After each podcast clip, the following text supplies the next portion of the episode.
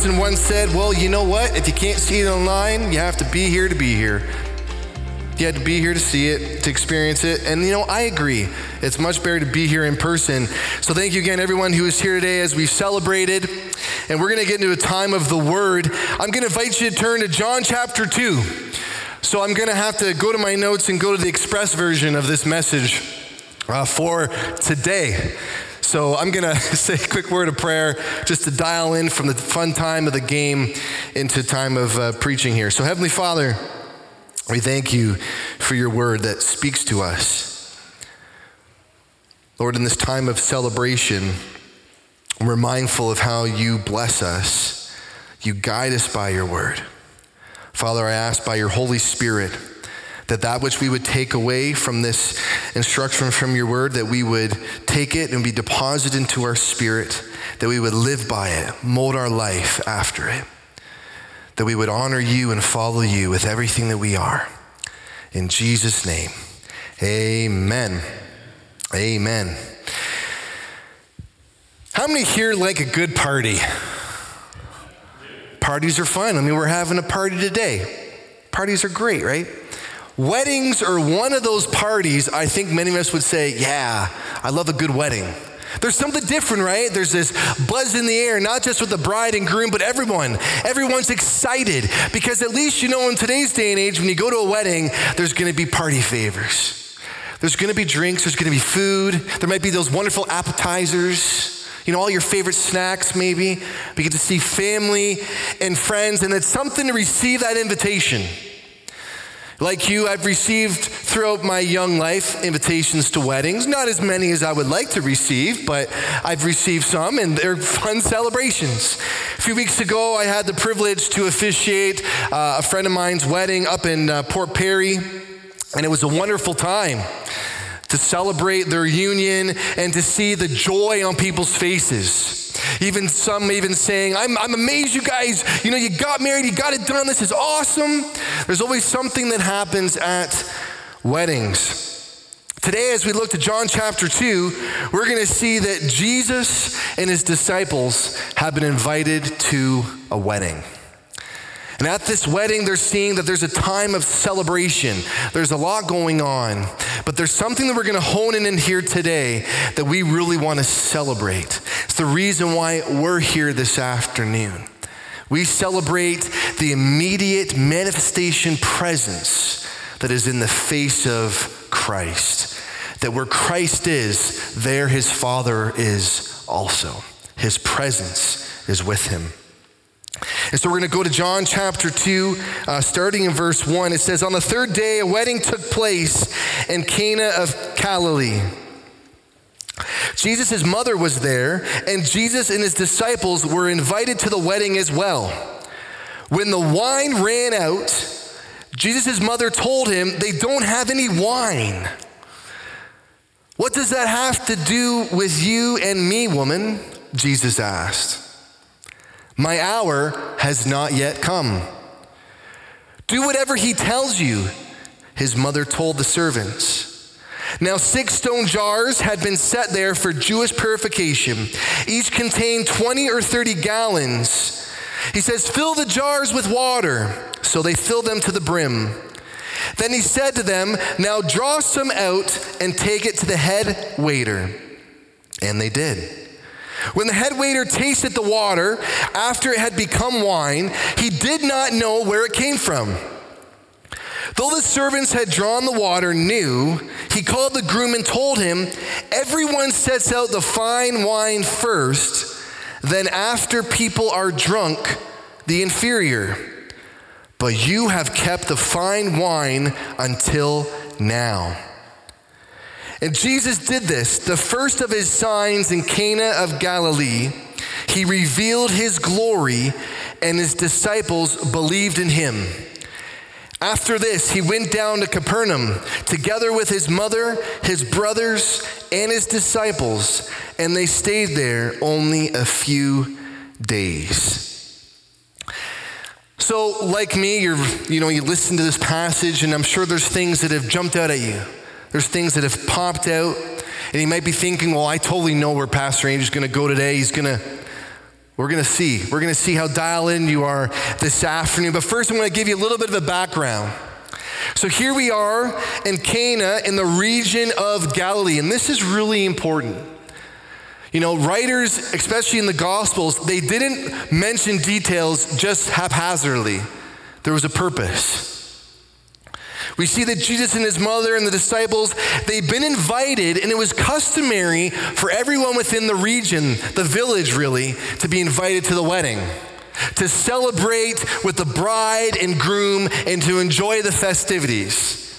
Now, unlike today, did you know this? That in that time, the wedding could last three days. Three days. Now, could you imagine the cost of a wedding running for three days? I remember the cost of my own wedding. I'm sure Megan's parents and my own folks remember the cost of that day and a beautiful day that it was. But three?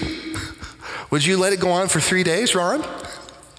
no way. Three days. So here we have, and you know what? I'm glad you shook your head, Ron, because not only would it have been a costly but you know fun celebration, the bridegroom and his family would be responsible for the tab, for the food and drink. Somewhere along the line, the bridegroom family thought, well, that's a raw deal. We're going to give that to the bride's family. I don't know how that happened, but anyway. So, here in this story, the bridegroom and the family are on the hook, and rightfully so. Mary notices, uh oh, they've ran out of wine. That's not good. She goes to Jesus because she realizes, in many words, that their reputation is now on the line. How could we run out of wine this quickly? And so she comes to Jesus with urgency. Remember, they want to make it right through the finish line. Although it's the third day, they're not quite at the finish line. And so she comes to him, and Jesus says, Well, what does that have to do with you and me? I just want to park there for a moment how I deeply appreciate Mary's urgency. Urgency to come to the one that she knew could change everything. She knew with just one word from Jesus, the situation would be turned around. She had faith. She had faith. So look here at verse 3 again. It says, When the wine ran out, Jesus' mother told him, or sorry, Jesus came and said to her, Mother, what does this have to do with you and I? My hour has not yet come. So here's on the flip side, maybe mothers in the house are thinking, wow, Jesus, that was kind of harsh. That was maybe a little rude. How could you say that to your mom? Like, woman, what does that have to do with you and me? woman. The other translations don't, you know, mention it as harshly, but there's a reason for it. It says here, it emphasizes that he says, My hour has not yet come. And as I was reading this, I realized how important that key word was hour. My hour has not yet come. When you pore over scripture, it says very clear that one point after Jesus had come to the culmination of his earthly ministry, he said, Now my hour has come to depart this world and go to my Father.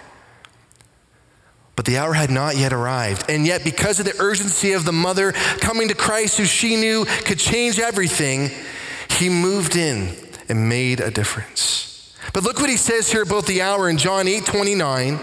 The writer of this gospel writes, The one who sent me is with me.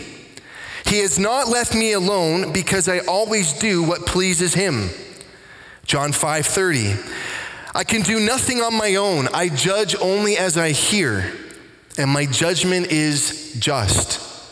Because I do not seek my own will, but the will of the one who sent me. Remember, Jesus says, Hey, my nourishment, guys, it's not on the food and water that you partake, but comes from doing the will of my Father who sent me. He was on a mission. He was poised to accomplish what he is sent there to do. Jesus wasn't there to do party favors. Hey, Jesus, can you walk on water? Hey, Jesus, could you come and raise the dead? Hey, Jesus. Which he could, but that's not why he was there. In John chapter 13, that's where things change. The writer of this account says, But then the hour arrived for Jesus to depart.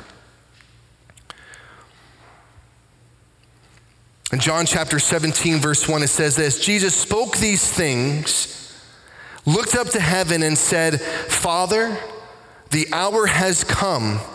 Glorify your Son, so that the Son may glorify you.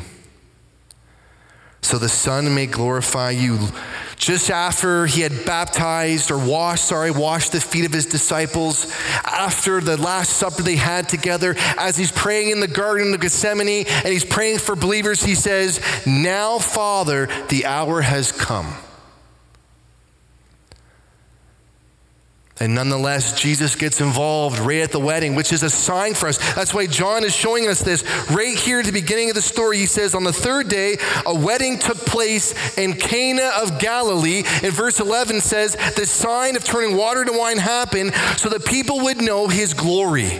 It says here in verse 11, Jesus did this, the first of his signs in Cana of Galilee, to reveal his glory, and his disciples believed in him.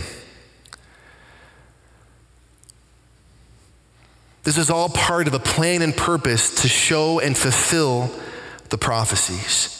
I found this very encouraging as I was reading and going back just to chapter one. So we're going to take a little bit of a flashback to chapter one, and we see, as I've already mentioned, after the baptism, Jesus is calling his followers, he's naming his disciples. One of them is Andrew, and Andrew finds his brother Simon Peter and says, You have to come meet the Messiah.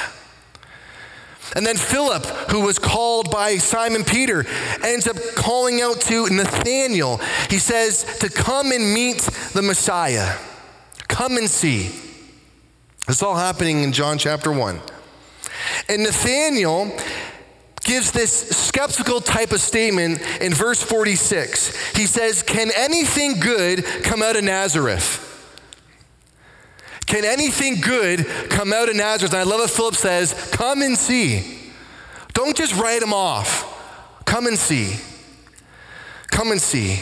And you could just imagine because Nathaniel, just like the other Israelites, they've been waiting for the Messiah to come, someone that would be full of stature, coming not from an insignificant place, but from a place of significance, a line of royalty, a place of prominence like the palace not a lowly place like Nazareth in the region of Galilee. The reason why John mentions this is because people held such a low regard for that region. It's like if people were saying, like, oh, you don't live in Norfolk County, do you? I'm sorry for you. I, I live in Halton. But here you can imagine Nathaniel's thinking, Are you kidding me? This is who our Messiah is, where he's coming from? Are you sure you've got this all figured out? Are you sure? How could he come from Nazareth? And so in verse 45, Philip tells Nathanael, We have found the one Moses wrote about in the law, and so did the prophets. Jesus, the son of Joseph from Nazareth.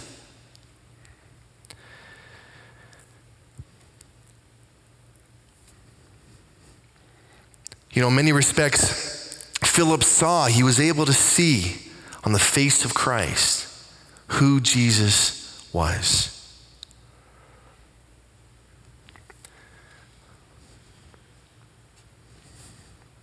Can anything good come out of Nazareth?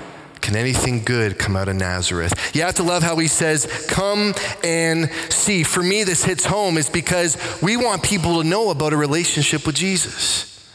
And yet, really, you can't fully experience Christ until you know him for yourself.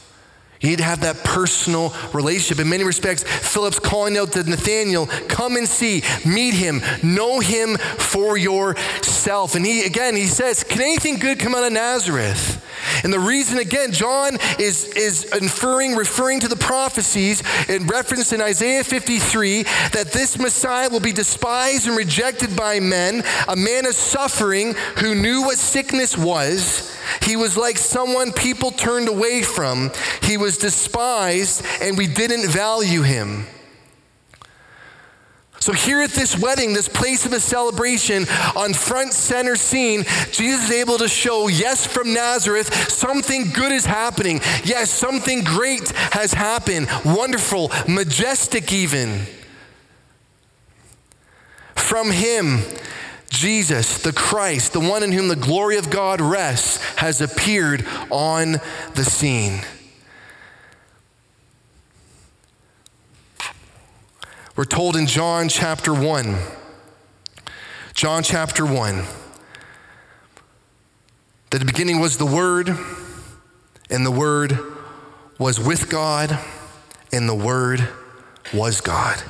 This sign, this turning of water into bubbling wine, solidified, referred to this prophecy of who the Messiah was.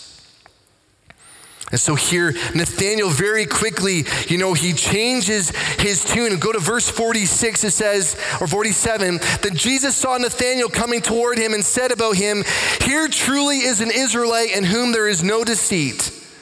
How do you know me? Nathaniel asked.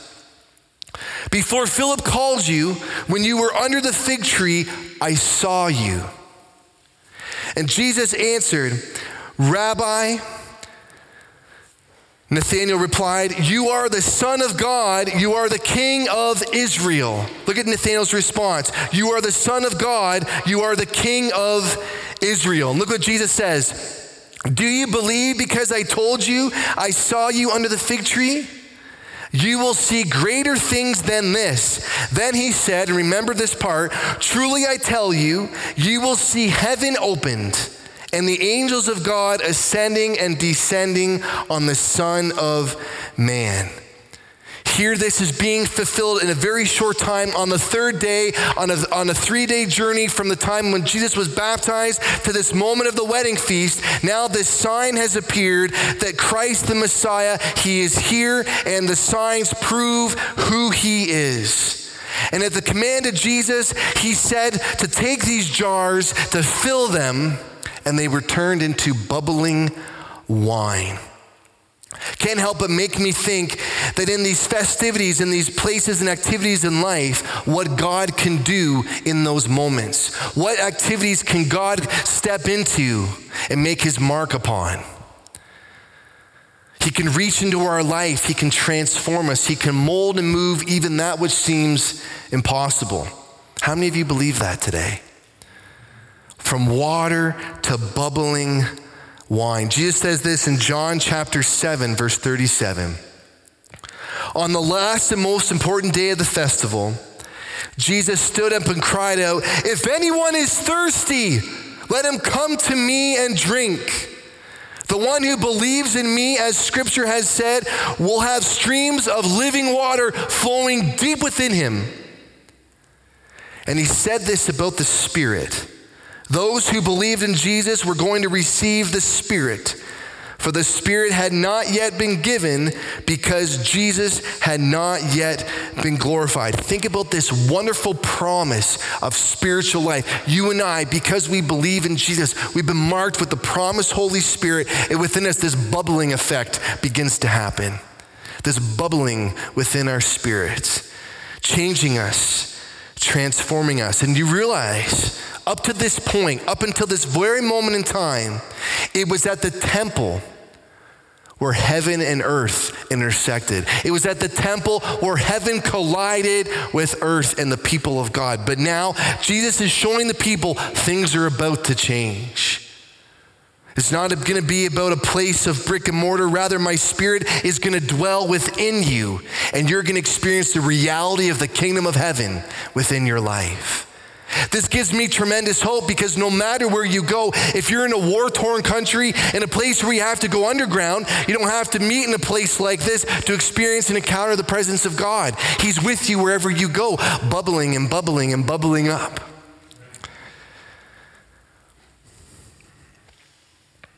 But Jesus had to work through this transition from the old system to the new system. This is what these jars of water are showing us. Look what he says in John 1 50 to 51, just we looked at a few moments ago. He said to Nathanael, Do you believe because I told you I saw you under the fig tree? You will see greater things than this. Truly I tell you, you will see heaven opened and the angels of God ascending and descending on the Son of Man. That here's that promise that's being shown as he fulfills this sign of turning water into wine. Now, scholars will show and say, I mean, this is significant. A lot of people will say, well, this didn't really happen. It was more just figurative. But I'm thankful to say and report to you that many scholars will say, no, we do believe this did in fact happen. It was more than symbolic, and yet it does point to important reference of Jesus transforming us, taking us through from the old to the law, the old covenant to the new covenant. But what I want to leave with you here today is that in Jesus, nothing was held back. Nothing. He provided the very best so that heaven and earth could intersect. Look what the head waiter says. When the head waiter tasted the water after it had become wine, he did not know where it came from. It's kind of like the Holy Spirit blowing here and there, as the scripture says. We don't know where it comes from, and we don't know where it goes. But through the servants who had drawn the water knew, and he called the groom and told him, Everyone sets out the fine wine first. Then, after people are drunk, the inferior. But you have kept the fine wine until now. Through the Heavenly Father, His Son held nothing back. That, like this wedding that was happening on the third day, after the third day, after being on the cross, crucified, and laid in a tomb, on the third day, Jesus was resurrected to newness of life sealing the deal that you and I could experience that bubbling from now and forevermore. This all is what's happening in this account, this story. The first sign in a so called insignificant place by an insignificant person from Nazareth. And yet, through him, heaven and earth were connected. Imagine what the people in those days felt like. We no longer have to go to the temple to experience the presence of God.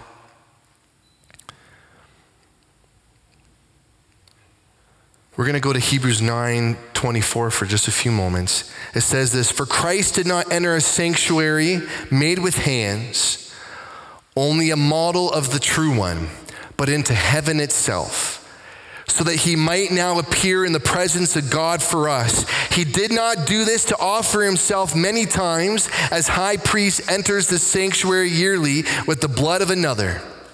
Otherwise, he would have to suffer many times since the foundation of the world. But now he has appeared one time at the end of the age for the removal of sin by the sacrifice of himself. And just as it is appointed for people to die once, and after this judgment, so also Christ, having been offered once to bear the sins of many, will appear a second time, not to bear sin, but to bring salvation to those who are waiting for him. Are you waiting for him? What a celebration that the people of this wedding were seeing glimpses, they're seeing signs. And if they had faith like Nathaniel, they were able to see this thing being rolled out in front of them. But here we have the benefit, this side of Scripture, this side of the resurrection, understand, my goodness, that's what this story is pointing towards this newness of life, this divine exchange where we now become the temple of the living God. When we're worshiping, when we're singing those songs, as we're told in 2 Corinthians 6:16, that you are the temple of the living God. God says this about you I will dwell and walk among you. I will be your God, and you will be my people. I will be your God and you will be my people. Think about this from the story, from this wedding event. I'm deeply encouraged by this. I didn't ever saw this before, quite like this from this wedding event, we're invited, like an invitation to the wedding, we're moved by the author John to have faith like Nathaniel, to see, just a little bit of faith to see. We're then moved and invited to have urgency like Mary to go to the source of life. Go to Jesus who can transform and change anything. I'm telling you, if you have friends who don't believe that God can still move today, I'm not saying you should discard them, but you should tune them out of your mind and focus on what the Holy Spirit would say to you. If you believe that God can still heal, amen. Pray for people and believe that they can recover. He then invites us to have celebratory hearts like the servant. Again, he says, My goodness, usually you have the best wine first and then you serve the inferior as we proceed. But you save the best for last. Think what that means for you today. Jesus didn't hold out on you. He didn't hold out on me. He saved the very best. That was his life. He poured it out willfully so that you and I could experience that newness, that bubbling that we've been talking about. And just like the people in Cana at this wedding festivity saw the glory of God in their midst, you and I are able to see the glory of God and how He intersects in all the activities in our daily lives. So, in closing, I'm going to invite the worship team to come. And just for a few moments, to reiterate that this story, this event, is your invitation. It's an invitation to experience life evermore, life to the full that we're told in John 10:10. 10, 10. A thief comes only to steal, kill, and destroy, but I have come, this is Jesus, I have come that you will have life and life to the full. Here's a quote. Um, I'm not sure if I heard it somewhere. I don't think I have. Um, but I thought of this and reading through this passage that as we open ourselves up to this new life in Christ, by way of faith, we run the risk of being transformed. As we give our life to faith in Christ, we run the risk of being transformed. I really believe deep down that He gives us eyes to see His glory. He transforms us. He stirs the pot, if you will. How many of you would say when you came to Jesus that your life is exactly the same as day one? Just think on the third day of this wedding, look what Jesus accomplished in your life. Think back, think about the interactions, how he's moved in and through your life.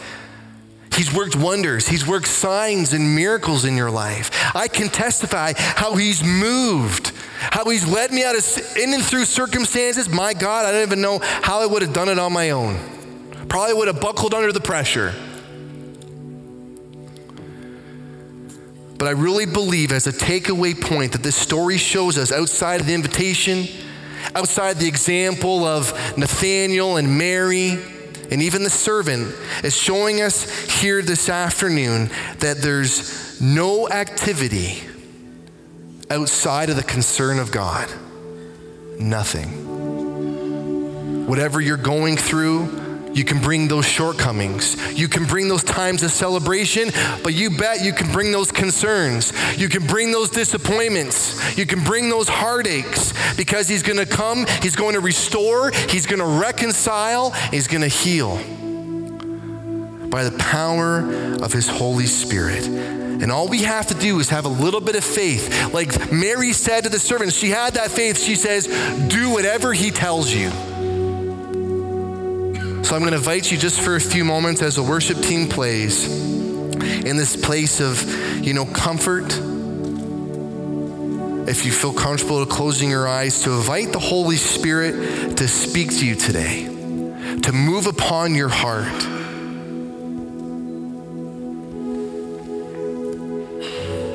That He would move, He would transform in the ways that we know He can. Heavenly Father, I thank you, Lord, that you made it possible for us not only to be reconciled to our Father, but Lord, we could experience the glory of heaven, the reality of heaven, your kingdom here and now. We know, Lord, we see in it partly, even dimly, as the scripture says, but Lord, we know it's breaking forth even here and now. And through your church, through your servants, by the power of your Holy Spirit, we thank you, Lord, that you're moving in our midst. You continue to work signs. You work in the events and activities of our life because you're concerned with every part of our life.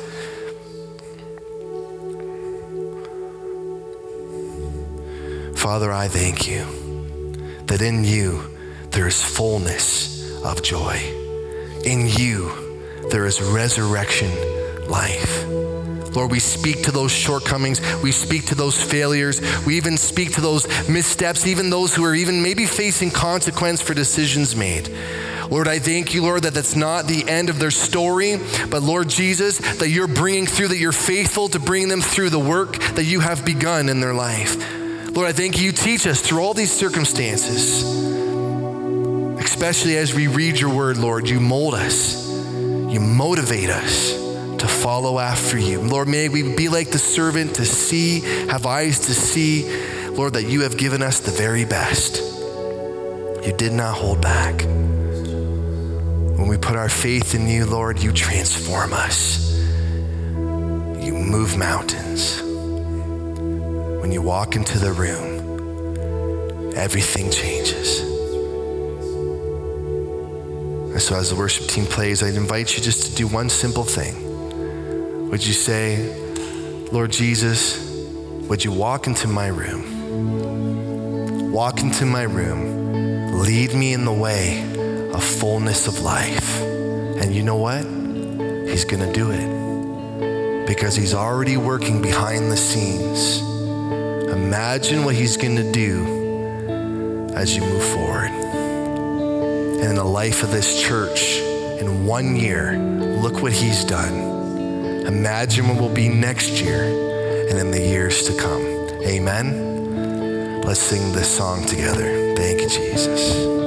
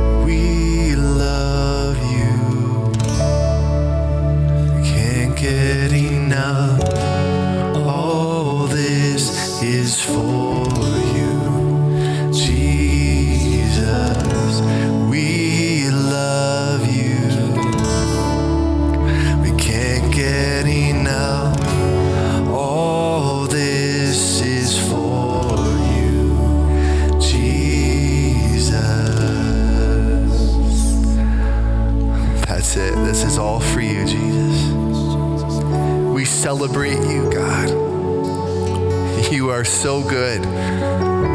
You open blind eyes, you open deaf ears, you make the lame walk.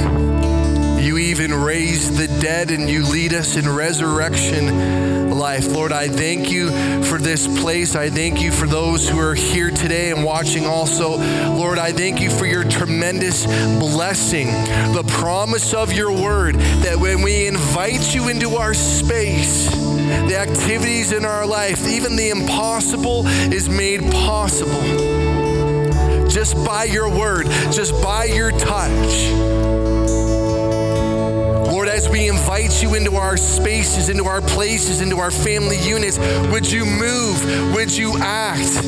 Father, we think of those, even our children, maybe, Lord, have wandered away from you. Father, I pray, Lord, and thank you for your promise that when they're raised and trained up in the way they should go, that when they are old, they will not depart. Lord, we pray, Lord, for a homecoming. If there has been some waywardness, if there's been some, you know, walking off the beaten path, Lord, that there would be a homecoming for them in your mighty name. Lord, we thank you, Lord, that you still work miracles today. Lord, would you work a miracle even in our county, in people's lives, that they would encounter you, the living God, that they would know you and say, My God, like Nathaniel, my God and Savior, my King, my Rabbi. We thank you, Lord, that you work through us.